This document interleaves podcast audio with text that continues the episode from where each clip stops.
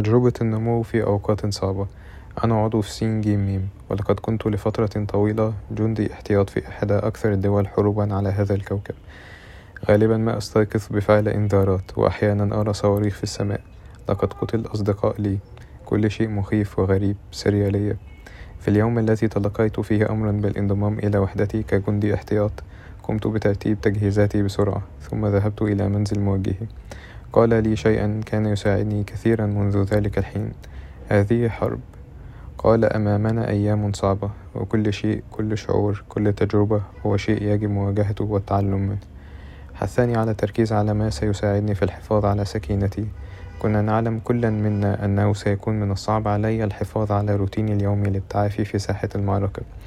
اقترح موجهي البحث عن طرق جديدة لممارسة المبادئ القديمة للبرنامج. بلا طاقة الاتصال بالله الخدمة إلى آخره. لذا قد تغيرت صورة البرنامج كثيرا بالنسبة لي خلال الأشهر الماضية ولكن الجوهر بقى كما هو. إليك بضعة أشياء قد ساعدتني. الخدمة قدر الإمكان.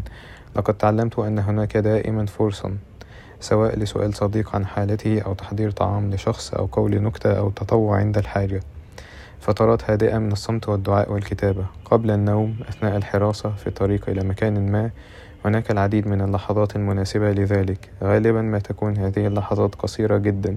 يصعب علي الحصول على لحظات أطول لوقتي مع الله ولكن هذا هو مكاني الحالي وأعتقد أن قوتي العظمى تحبني بما لدي. الارتباط بالزمالة في كل فرصة أحاول الاتصال بزملائي الرائعين في البرنامج وخلال فترات الاستراحة أحاول حضور الاجتماعات. القبول. اكتشفت أن هذا وقتا خصبا لممارسة القبول. السماح بكل شعور وقبول كل تجربة دون الحكم عليها. كما يقول الكتاب الكبير في الصفحة 417 لا شيء لا شيء على الإطلاق يحدث بالخطأ. عندما يكون من الصعب علي الإيمان بهذا أحاول أن أخذه لله. أحاول اليوم أن أعترف بحقيقة أن هذا وقت صعب وسيستغرق قلبي وعقلي وقتا للتعامل معه وأن هذا أمر طبيعي.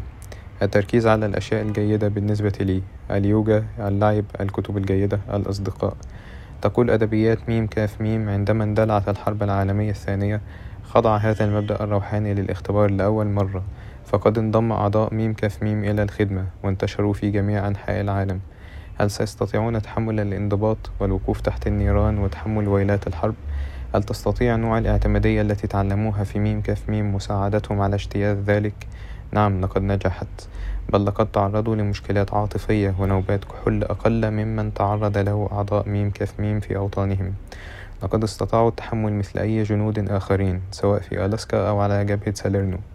فإن اعتمادهم على قوة عظمى قد آتى أكله ولم يكن هذا الاعتماد نقطة ضعف بل كان المصدر الأساسي لقوتهم. كتاب 12 و 12 صفحة 39 38 هذا أيضا حقيقي اليوم بشكل مدهش جنبا إلى جنب مع الصعوبات والحزن. أعيش هذا الوقت الصعب كوقت للنمو. أنا محظوظ للغاية محاط بالكثير من الحب والرعاية. أنا أتعرف على نفسي بشكل أفضل. الجوانب المظلمة والمشرقة حتى, جود حتى كوني جنديا. وفرصة أخرى لأكون في الخدمة. أنا أحظى بتجربة وجود قوتي العظمى في, في أماكن مظلمة وأستمر في منح هبة الرصانة والتعافي إنها أكثر بكثير مما يمكنني تصوره. مجهول.